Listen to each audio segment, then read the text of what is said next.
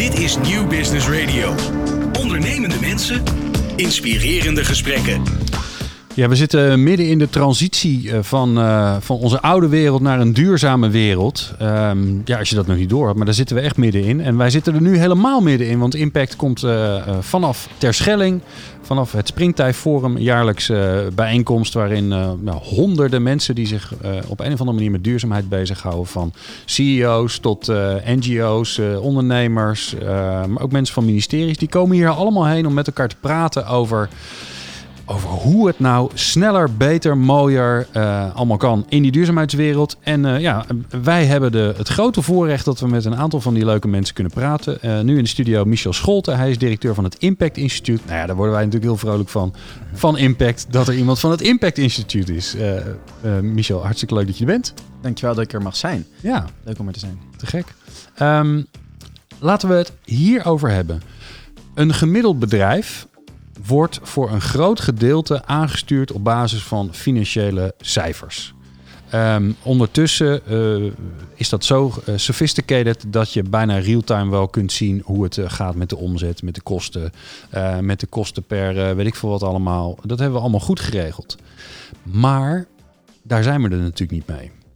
Want daarmee meet je niet wat de impact van het bedrijf is. Of de mensen gelukkig zijn, of de klanten gelukkig zijn, wat je doet met het milieu. Nou, zo kunnen we nog wel even doorgaan. Uh, dat is volgens mij een van de ommezwaaien die we met z'n allen aan het maken zijn, toch? Ja. Wat maakt, het, wat, maakt, wat maakt het lastig? Waarom, waarom hebben we het nog niet voor elkaar? Ik, ik zou willen afstappen van het woord lastig. Ik denk dat het heel, um, ik noem het doable. Het is heel goed te doen.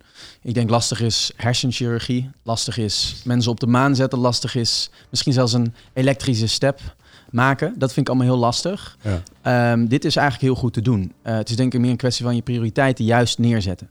En wat we zien is dat er um, eigenlijk geen bedrijf is, of het nou een heel klein bedrijf is of echt een multinational, dat niet een missie heeft. Dat niet zegt wij zijn op aarde um, om uh, mensen bij elkaar te brengen als het gaat over Facebook. Of uh, slavernij de wereld uit te halen als het gaat over Tony Chocolonely. Of um, banking for a better world als het gaat over een, ja, een grote Nederlandse bank. ABN AMRO, volgens mij toch? ABN AMRO. Ja. En um, wat wij eigenlijk zeggen van als je die missie hebt en ja, het hele bedrijf staat daarachter, dan uh, wil je eigenlijk um, ja, de metrics um, zetten waar de mond is. Dus zorgen dat je ook daadwerkelijk uh, kan zien of je daar daadwerkelijk aan voldoet. En we zien dat er steeds meer goede intenties zijn. Dat er ook steeds meer bewustzijn is over uh, wat je dan uh, bijdraagt of onttrekt aan welzijn. En wat we nu um, eigenlijk uh, zien is dat er een soort, ja, noem het de acceleratie naar de impact-economie. Echt een soort van ja, kleine versnelling um, met heel grote gevolgen plaatsvindt. Waar mensen net zo systematisch over impact gaan nadenken als ze nadenken over finance. En ja, daar zitten wij middenin. Maar jij zegt dus, het is geen brain surgery. Het is eigenlijk best wel prima te doen. Je Absoluut. moet het alleen gaan doen. Helemaal juist. Waarom denk je dat het nog niet bij iedereen geregeld is?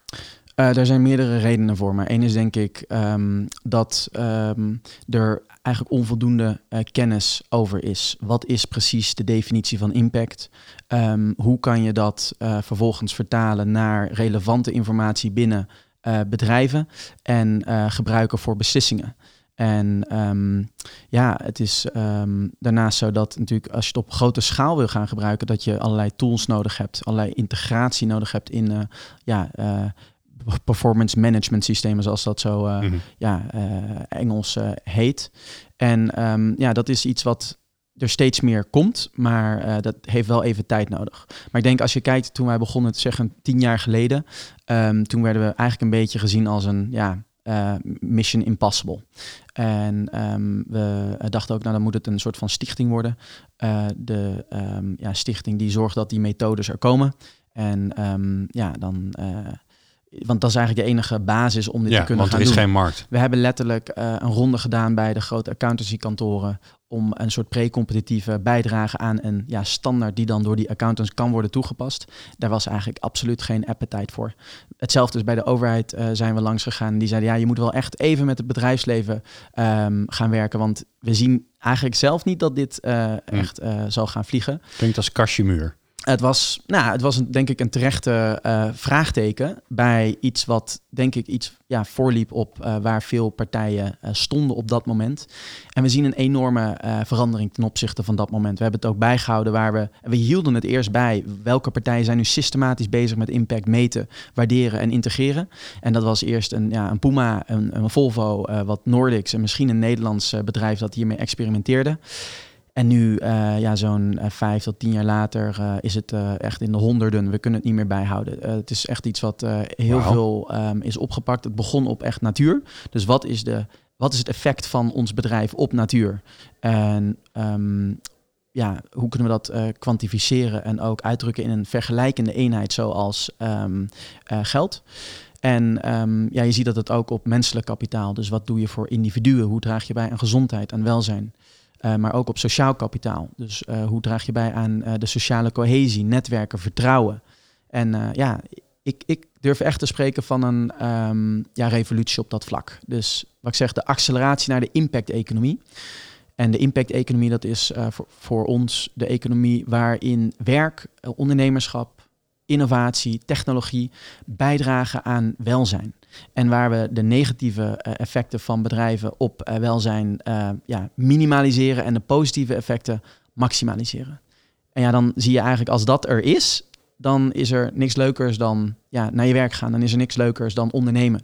Dan kan je gewoon uh, aan de ene kant de vrijheid en de innovatie en de, de creatie van de economie uh, zijn gang laten gaan. En aan de andere kant uh, ja, voorkomen dat we heel veel van de problemen die natuurlijk ja, um, enorm zijn, uh, vergroten. En aan de andere kant um, ja, levenstevredenheid centraal stellen en betekenisvol werk creëren. Maar is een, is een hoopvol teken. Ja. Dus dat is mooi. Absoluut. Ja. ja. Nou, um, um, al die bedrijven zijn, of al die bedrijven zijn dus veel organisatie mee bezig. Klopt. Maar dat wil niet zeggen dat het, dat het ook wat verandert. Hè? Want uiteindelijk, ja, het is leuk dat je het meet, het is leuk dat je erop rapporteert. Maar uiteindelijk ja. moeten we natuurlijk andere dingen gaan doen. Klopt. Wat zie jij bij die organisaties die dus uh, de keus maken om, om die andere metrics in te voeren? Ja. Wat gebeurt daar daarmee? Ja. Um, wat we zien, kijk, als je het. Uh, uh, er is een verschil tussen het al hebben en de weg er naartoe. En het al hebben, wat er dan gebeurt, is dat uh, bijvoorbeeld Tony Chocoloni, die 2000, in 2013 voelde nog de handdruk van de toenmalige duurzaamheids, of ja, dat heet dan de supply chain director of iets, iets, iets in die trant. Die um, ik voel die handdruk nog en die zei: Ik vind het heel interessant wat jullie doen. Dit systematisch en meer kwantitatief nadenken over impact. Ik snap het niet helemaal, maar laten we samen um, gaan werken. En um, zij waren naast Axel Nobel onze e eerste echte klant. En wij hebben met hen een routekaart ontwikkeld naar 2020 om nul sociale en milieukosten te hebben in hun hele waardeketen. We hebben hen um, een methode en ook de uh, tools gegeven. Dat is niets meer dan een Excel-file, waarmee ze de calculaties kunnen doen wat er nodig is om de kleine boeren in Ivoorkust en Ghana, waar ze de cacao van afnemen, wat er financieel nodig is om, hem, om hen een, een leefbaar inkomen te geven. En dat is een inkomen waarin een uh, boerengezin uh, een huis, eten en um, ja, allerlei uh, andere um, voorzieningen kan treffen, zoals verzekeringen. En we zeggen dat is een leefbaar inkomen.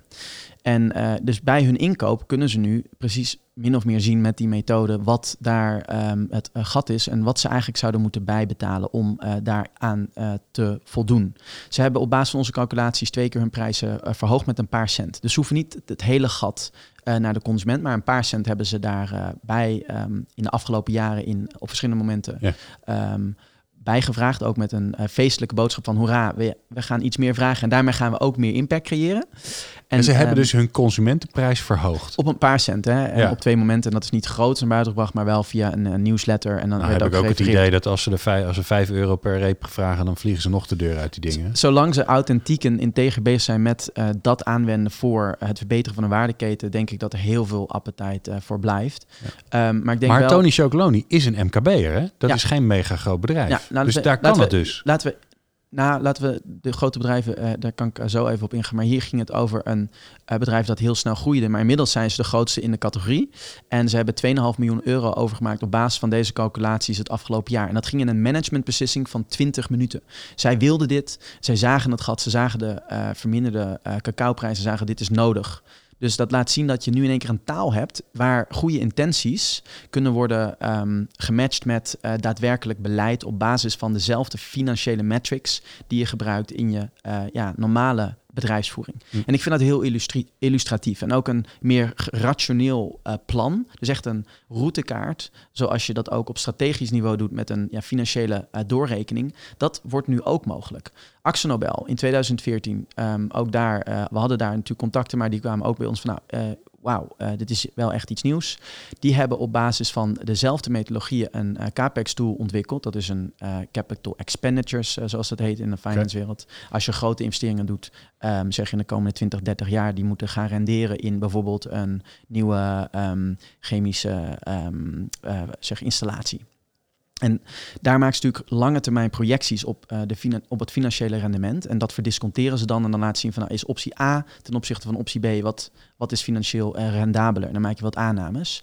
Ook daar maak je gewoon aannames over hoe ontwikkelingen gaan. En we hebben met hen um, op basis van dezelfde type methodologie ook um, human capital, dus wat er op menselijk kapitaal gebeurt, ook op sociaal kapitaal, wat er daar gebeurt, uh, kunnen disconteren in een tool waarmee ze dat soort beslissingen uh, beter konden maken. En als je dan twee opties hebt waar het financieel rendement precies hetzelfde is, dan is het puur vanuit een um, bedrijfsperspectief interessant om te gaan voor die uh, optie waar het maatschappelijk rendement hoger is. Dat is een tweede type voorbeeld en dat gaat iets meer maar die, over Maar die presenteer je dus wel apart?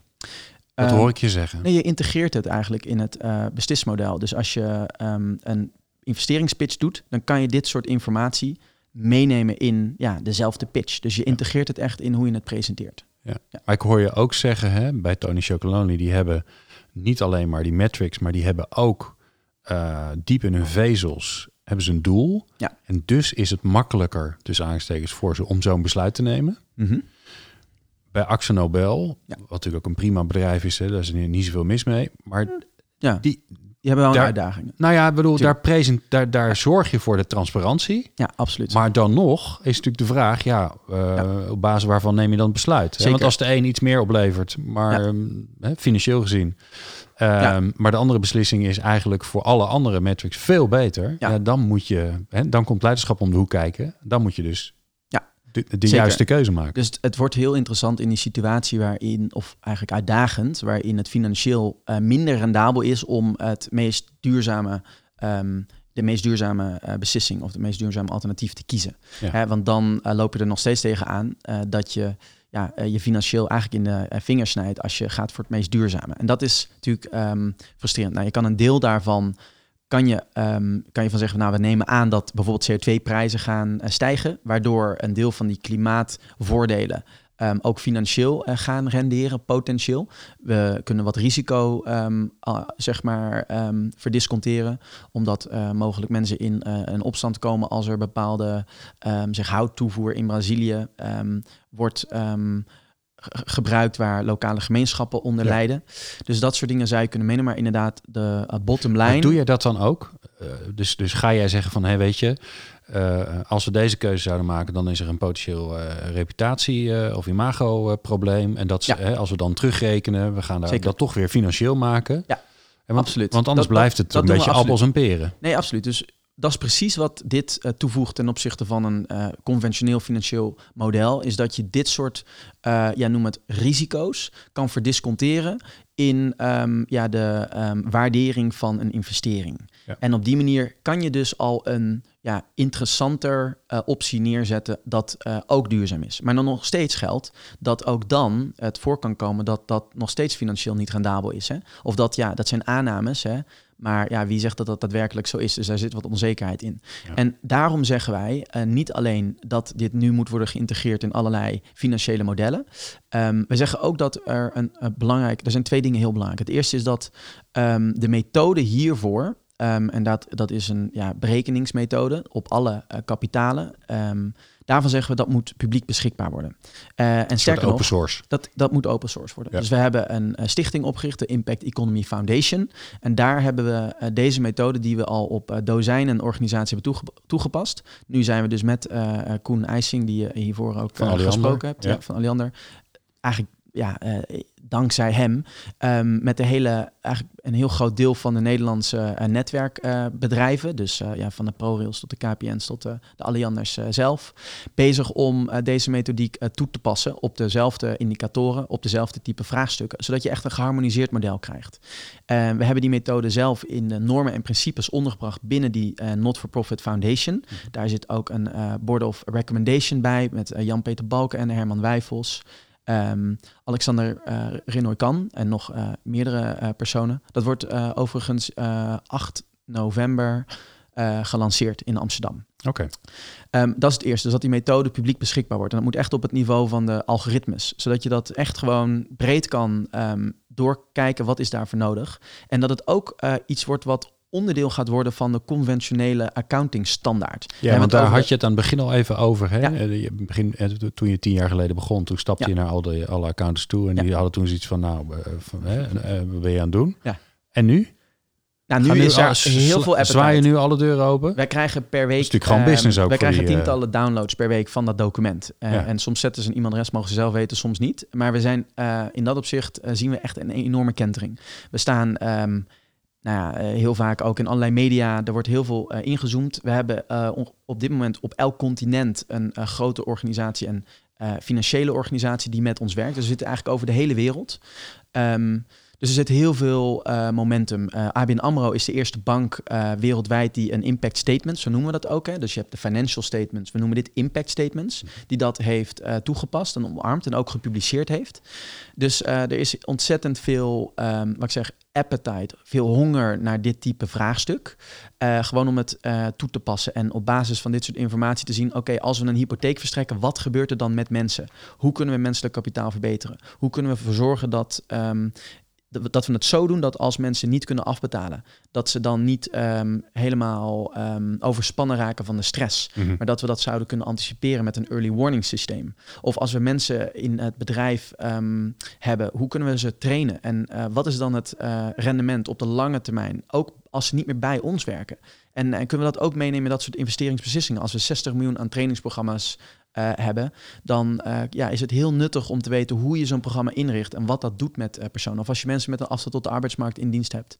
Dat kan misschien een hoger prijskaartje geven als je voor, gemeentes werkt, maar het geeft tegelijkertijd ook um, voor gemeentes een voordeel, omdat ze de kaartenbak met mensen die nu geen werk hebben verkleint. Dus dat zijn allemaal van dat soort thema's waar je met impact um, een heel veel um, rijker beeld krijgt van de waardecreatie. En het mooie is dat het geheel in lijn kan zijn met die missie waar bijvoorbeeld uh, Banking for a Better World, waar, dat, uh, waar ze, of waar, lange termijn waardecreatie, waar ze zich eigenlijk um, ja, geïnspireerd door voelen en waar ze fundamenteel voor willen gaan. Ja. En, en om het punt af te maken van uh, dat wat het als eerste nodig heeft, dus we moeten het IFRS, dat is de ja, wereldwijde accounting standaard.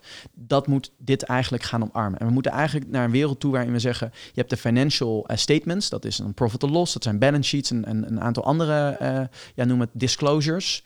En ook uh, een verslag daarbij. En hetzelfde moeten we net zo systematisch voor impact hebben. We moeten een, um, dat heet een long-term um, value creation voor shareholders. Dus wat gebeurt er voor de aandeelhouders als ja, heel veel van de uh, fossiele energie niet meer uit de grond mag worden gehaald, ja, dat zijn stranded assets. Dan zouden heel veel van die uh, fossiele energiebedrijven um, eigenlijk in waarde enorm dalen. En dat is mm. ook slecht voor de aandeelhouder op de lange termijn. Dat zou je eigenlijk ook moeten disclosen.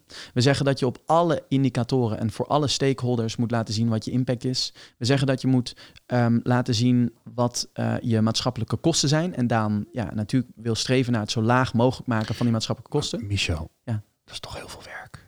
Dit is voor, de, Jeetje, voor het vraagstuk waar we het over hebben, is het niet veel werk. Het is absoluut niet zoveel werk. Het is denk ik, als, je dit, als dit de missie is van je organisatie, maar ABN AMRO enthousiast van wordt, ABN AMRO doet dit. Ah, maar hoeveel honderden mensen hebben ze erop gezet? Nee, dat zijn er geen honderd. Okay. Uh, dat is een uh, gefocust team. Uh, Tjeerd Kumpelman, mogelijk voor jou bekend. Dat is de duurzaamheids vertegen, uh, soort van verantwoordelijke uh, binnen de organisatie. Met uh, zijn team, met onder meer Richard Coloos en heel veel van zijn collega's. Ja, die hebben in dat op zich hun nek uitgestoken. Het is een reis geweest van zeg een drie, vier jaar, waarin ze dit hebben uitgerold. Maar ik denk voor, de, voor het vraagstuk waar we het over hebben, is dit denk ik geheel proportioneel. Ik vind het heel frappant dat we ehm, PhD's hebben die de like-buttons optimaliseren van Facebook.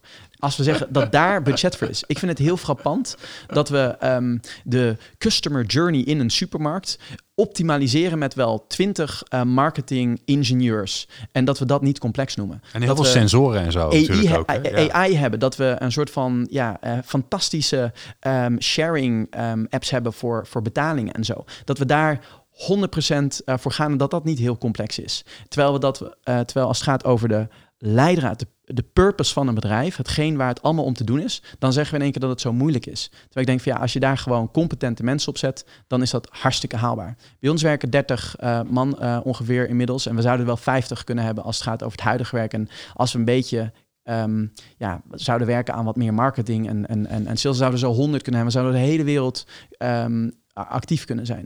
Er is ontzettend veel eh, mogelijk als je de juiste mensen erop zet. En dat zijn mensen met een achtergrond in finance, in econometrie, in wiskunde, in natuurkunde, die normaal gesproken bij de hedge funds allemaal mooie modellen maken, die een winstpercentage net een, een, een, nul, een, een tiende procent hoger kunnen maken met een slim modelletje. Als je nou die mensen inzet voor dit soort vraagstukken, dan is de wereld in één keer af van de eh, armoedeproblemen. Eh, we hebben het over een wereld waarin 740 miljoen mensen voor minder dan 1,90 dollar per dag leven, waarin er 100 miljoenen voor 1,20 dollar per dag leven. Dat is idioot in een wereld waarin zoveel welzijn is, waarin zoveel kan, waar we aan diepzeemijnen doen, waarin we, waarin we naar de maan kunnen eh, reizen, waarin we index e-steps ehm, de, de, de binnenstad van Parijs kunnen, kunnen overspoelen met hele eh, fantastische eh, datagedreven elektronische stepjes. Waarom kunnen we dan dit soort dingen niet? Omdat er geen prioriteit op zit. Ik zeg, het is geen kwestie van of het kan, maar meer van ehm, ja, het prioritiseren en de eh, eh, resources erop zetten. En we weten allemaal, we zijn hier bij Springtij. Ik vind het een soort van, noem het groot orkest op de Titanic.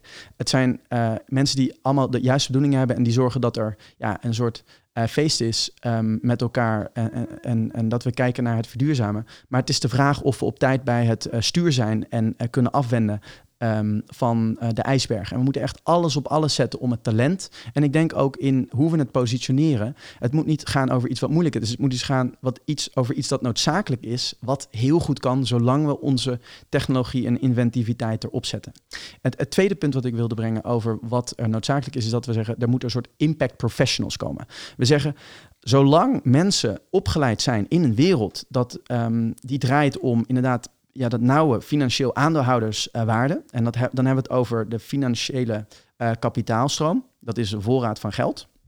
Ehm, en dan hebben we het over aandeelhouder. En dat is de, jagene die eh, ja, een, een soort waardepapier heeft ehm, over een eh, Mhm. bedrijf. We zeggen, die worden ehm, in de huidige financiële modellen eigenlijk veel te veel centraal gezet. Eh, en dat kan je dus ook mensen die binnen die financiële modellen werken niet kwalijk nemen. Dat is logisch. Het is gewoon een beurs waarin dat als uiteindelijke bottomline wordt gemeten. Aan de andere zeggen- kant zijn wij dat zelf hè, met onze Ik pensioenfondsen. ben dat volledig zelf. Toch? Dus ik neem het mezelf in dat opzicht beperkt kwalijk dat ik, ja, ik kan er eigenlijk bijna niet uit ontsnappen. En eh zeg een Axel Nobel, die kan bijna niet ontsnappen uit, ja, ze kunnen een beetje iets doen voor duurzaamheid, maar ze kunnen niet vol gaan voor duurzaamheid, want ja, dat gaat mogelijk ten koste van eh, wat investeringen die ze dan beter hadden kunnen doen in het optimaliseren van de marketing van ja, e- een van hun producten.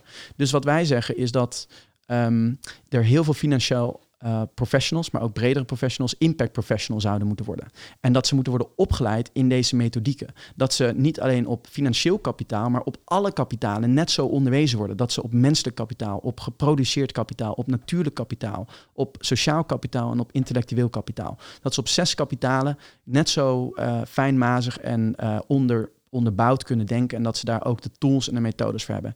En tweede is dat we zeggen dat ze niet alleen denken aan de aandeelhoudersbelangen of bijvoorbeeld aan eh, de belangen van medewerkers als het maar rendeert voor aandeelhouders, maar dat ze ook andere stakeholders ehm, gaan prioritiseren en dat ze veel meer gebalanceerd gaan kijken naar wie er wint bij ehm, eh, bepaalde eh, investeringen en dat eigenlijk in balans gaan brengen, zolang dat kan. En dan tot slot dat ze streven naar het transformeren van een ja, IFRS en een GAP. En dat zijn die accounting standaarden. En daarom is het iets wat niet alleen gaat over ehm, ja, bedrijfsprofessionals, maar het gaat ook over de hele, eh, alle instituties daaromheen. De eh, publiekrechtelijke basis voor eh, disclosure.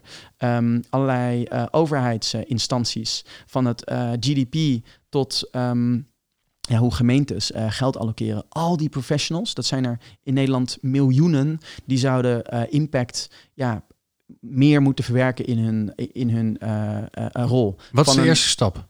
We gaan het even concreet maken en, dan, en dan zijn we klaar.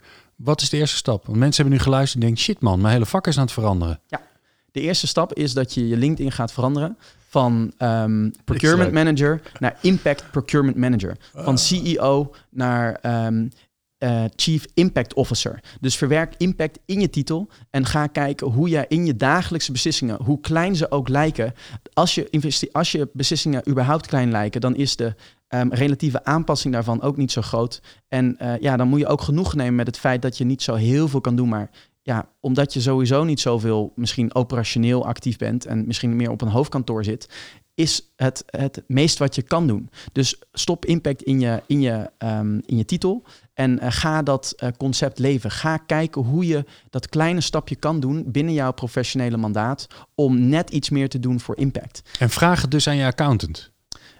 Toch? Werk met een accountant. Waar ga je accountant? Goh, zit eigenlijk met mijn impact. En als hij, als hij, als hij heel uh, schaapachtig aan gaat zitten kijken, dan uh, zeg je, of moet ik iemand anders zoeken? En dat vindt hij waarschijnlijk niet leuk. Het werkt. Ik durf te stellen dat wij verantwoordelijk zijn voor een um, dozijn, uh, een aantal dozijn accountants. Want wij werken natuurlijk ook met de accountants als het gaat over de controle op veel van onze Um, ja, noem het assessments. Mm -hmm. En um, dat is de afgelopen vijf jaar al gaande. En ik durf te stellen dat wij ervoor verantwoordelijk zijn geweest met al onze partners. Dat er heel veel accountants nu uh, veel beter begrip hebben over dit soort modellen en ook comfortabeler zijn om dit soort uh, werk uh, mee te nemen in hun rapportages. En volgens mij maakt het hun werk nog veel, veel leuker. En voor jou kan ik alleen maar zeggen, prachtig. Ja, cool. vuur uit de ogen. volgens mij hoort de luisteraar dat ook dwars door zijn, zijn koptelefoon of zijn, zijn autospeakers hoort hij dat heen. Dankjewel. Michel Scholte, directeur van het Impact Instituut. Dankjewel. Nieuw Business Radio. Let's talk business.